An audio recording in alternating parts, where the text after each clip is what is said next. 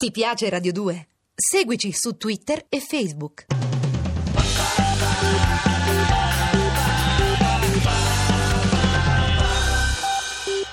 Mr. Talking Heads, ovvero David Byrne con uh, St. Vincent con questa Who. Beh, eh, il signor David Byrne si è dato più volte alla world music, è andato a curiosare soprattutto in atmosfere caraibiche per andare ad attingere molti suoni per le sue musiche.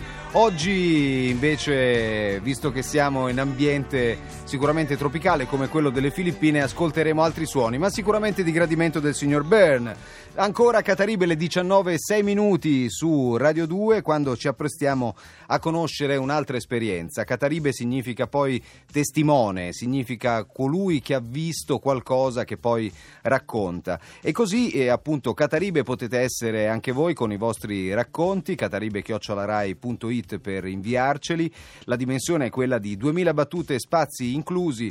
Una volta ricevuti c'è un termine per la consegna appunto delle vostre mail che è la mezzanotte, le 23.59 per essere precisi di venerdì 31, quindi è l'ultima settimana questa, quella per inviarli. Noi li riceviamo, li leggiamo tutti, ci appassioniamo a tutte le emozioni che ci raccontate con i vostri testi di viaggio, dove davvero molte volte abbiamo il privilegio di leggere appassionanti storie intime, davvero di grandi suggestioni vissute da voi personalmente. Ogni giorno ne leggiamo uno, quindi nel totale di 20 puntate risulteranno 20 nomi, fra i quali ne verranno estratti 3, i quali vinceranno un volo rispettivamente per Buenos Aires, per invece il Kenya o ancora per l'India. Quindi è un viaggio quello di cui ci scrivete che potrebbe farvi viaggiare. Quest'oggi andiamo in eh, una zona degli Stati Uniti dove ancora si respira l'atmosfera che c'era prima che arrivasse l'uomo bianco, prima che ci fosse quel conflitto che ha fatto eh, vedere da una parte coloro che dopo i Pilgrim Fathers avevano raggiunto il nuovo continente e dall'altra parte quei nativi che il più delle volte vivono in delle riserve, le quali però sono ancora possibili da visitare ed è questa l'esperienza che ci racconta con il suo testo oggi Filippo Caramalli dalla provincia di Bologna con il suo racconto intitolato It's Very Hard. It's very hard, bofonchiò Percy. Poi si sistemò il cappello e riprese il cammino.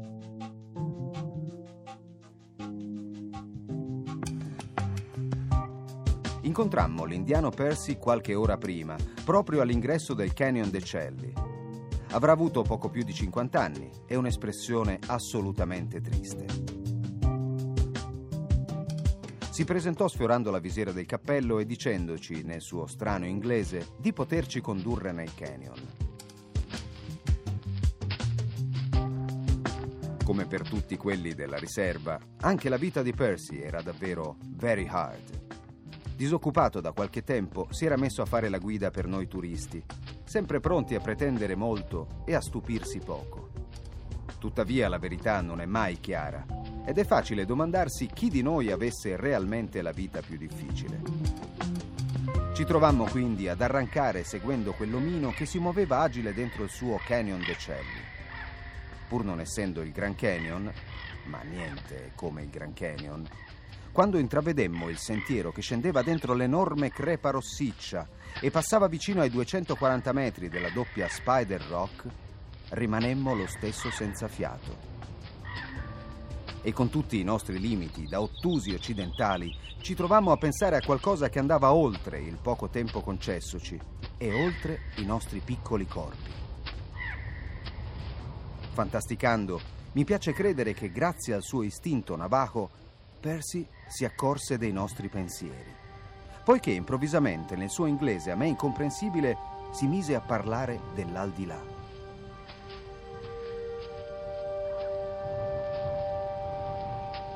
Dice che quando uno di loro muore può decidere, viene messo davanti a una scelta, può tornare sulla terra oppure andare in una specie di paradiso, mi tradusse Anna. And you? mi chiese l'indiano. Noi. Persi a noi.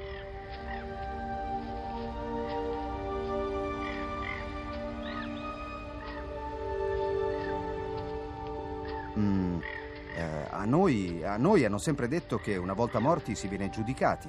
Se siamo stati buoni andremo in paradiso, se siamo stati cattivi all'inferno e se siamo stati così così c'è il purgatorio. Per noi non c'è mai stata nessuna scelta. Diglielo per piacere, disse ad Anna guardando però l'indiano.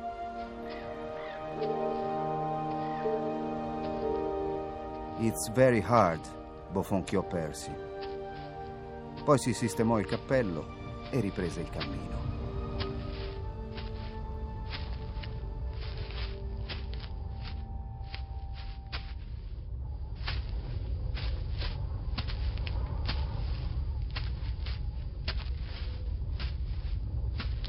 Noel Gallagher, Everybody's on the Run. E siamo sempre infatti in viaggio, lo stiamo facendo questo viaggio quest'oggi nelle Filippine, impossibile radunare in poche parole, in pochi minuti l'infinita varietà di etnie e di cose magiche che si possono scoprire nelle Filippine. È un viaggio che sicuramente può risultare impegnativo perché la destinazione è piuttosto remota e i voli appunto possono essere anche abbastanza onerosi per arrivarci, però di sicuro si potrebbe scoprire andandoci una serie di dimensioni che davvero valgono quel viaggio, valgono la spesa e valgono l'impegno di andare a scoprire anche magari delle cose che non ci appassionano particolarmente, che però ci fanno riflettere, ci insegnano qualcosa, se non altro ci raccontano di un altro popolo e di altre consuetudini. Senza addentrarci in cose particolarmente tribali e sofisticate, due cose balzano immediatamente all'occhio. Una che ci fa sorridere, l'altra che invece ci mette un attimo di inquietudine addosso. Arrivato in intramuro a Manila, ma poi scopro che il fenomeno è assolutamente diffuso, vengo a sapere che lo sport nazionale, quello più praticato per le strade, non è qualcosa appunto di particolarmente tradizionale, ma invece è il basket. Dappertutto, a qualunque angolo di strada, si trovano dei cesti, dei canestri che i ragazzini filippini utilizzano con un'elevazione incredibile, eh, facendo di necessità virtù perché non sono eh, di statura immensa i filippini in media, però il basket è qualcosa che gli statunitensi hanno lasciato loro e che i filippini hanno accolto con un entusiasmo incredibile. E la ragione è ovviamente quella che ne fa uno sport amato in tutto il mondo perché molto semplice da trasformare in qualcosa di concreto, basta una palla e un cesto, un cilindro, un, cilindro, un anello di metallo in cui infilare la palla da piazzare a qualunque angolo lo si voglia appiccicare. Quindi, insieme ad un'infinità di giocatori di basket, in realtà viene a scoprire che esiste un'altra tradizione ben più radicata, probabilmente di origine spagnola. Questa volta l'importazione dovrebbe arrivare dalla penisola iberica e si tratta del micidiale combattimento dei galli.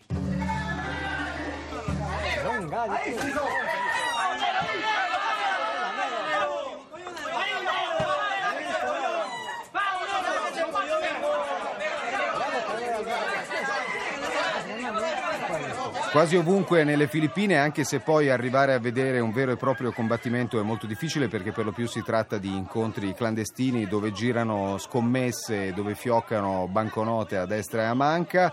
È anche vero che invece l'allenamento e le condizioni dei galli da combattimento li trovi praticamente ovunque. Anzi, spesso e volentieri molti contadini ti mostrano con fierezza il gallo che hanno addestrato per il combattimento. La cosa purtroppo è sanguinosissima, appartiene a quella serie di tradizioni che vede gli animali combattere in maniera assolutamente truce.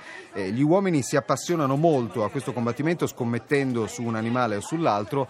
La particolarità è che l'animale non è molto libero di scegliere, viene incattivito nella peggiore delle maniere, ovviamente con torture continue, così come viene fatto per il combattimento clandestino dei cani o di altri animali, e i becchi e i rostri, quindi gli artigli dei galli vengono addirittura, soprattutto per quanto riguarda gli artigli delle zampe, modificati aggiungendo delle lame possibilmente agli artigli e affilando moltissimo il becco in modo che ogni attacco del gallo sia sempre eh, portatore di sangue e di ferite molto potenti che vengono inferte al gallo avversario. Il tutto si conclude, come sentite, in un uh, furioso eh, vociare di, di uomini che scommettono su un animale o sull'altro e nella sofferenza, nell'agonia che si sente anche dal canto, questa volta non eh, che racconta il sorgere del sole, dei poveri galli coinvolti nei combattimenti. Ci sono altri eroi però, ci sono altre tradizioni che sono, si sono radicate ben più di recente, una delle quali è musicali. Abbiamo parlato di Lapu Lapu e del buon Magellano, appunto ucciso dall'Apu-Lapu stesso nel 1521 al largo di un'isola delle Filippine, ma c'è una, un vero e proprio eroe culturale nella storia del rock filippino, eh, si chiama Mike Hanopol, la sua chitarra, la sua Steinberger è diventato un punto di riferimento per eh, quelle Filippine rivoluzionarie degli anni 70 che hanno trovato nella sua musica una Bibbia vera e propria, anche perché lo stesso Anopol faceva spesso e volentieri riferimento al testo sacro della Bibbia per i propri testi. Così accade anche per quello che è il suo inno generazionale che ha mosso intere schiere di giovani filippini negli anni 70. Questa è Lucky Salayao, lui è Mike Hanopol. Lucky Salayao, Mike Hanopol con questo brano che in realtà proprio attingendo dai versi della Bibbia è un invito all'umiltà, è un invito a fare attenzione a non essere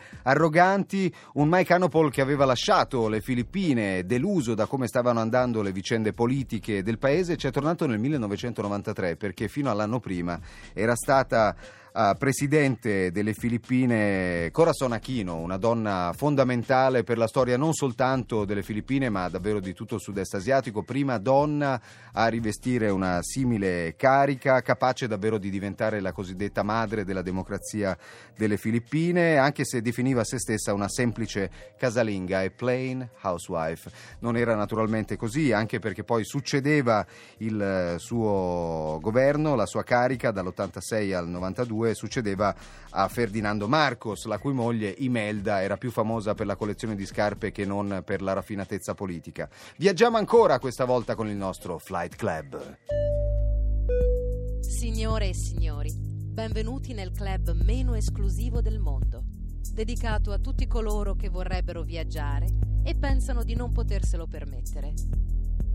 Il Flight Club è lieto di offrirvi ogni giorno 5 regole per intraprendere un viaggio avventuroso nei dintorni di casa vostra. Prima regola del Flight Club di oggi. Intercetta fra i passanti degli sconosciuti a cui chiedere sulla base della mera apparenza cosa pensano di te. Seconda regola. Fai un viaggio usando come mezzo di trasporto le tue papille gustative, accostando i sapori più dissonanti. Esotico non significa lontano, vuol dire semplicemente diverso dal solito.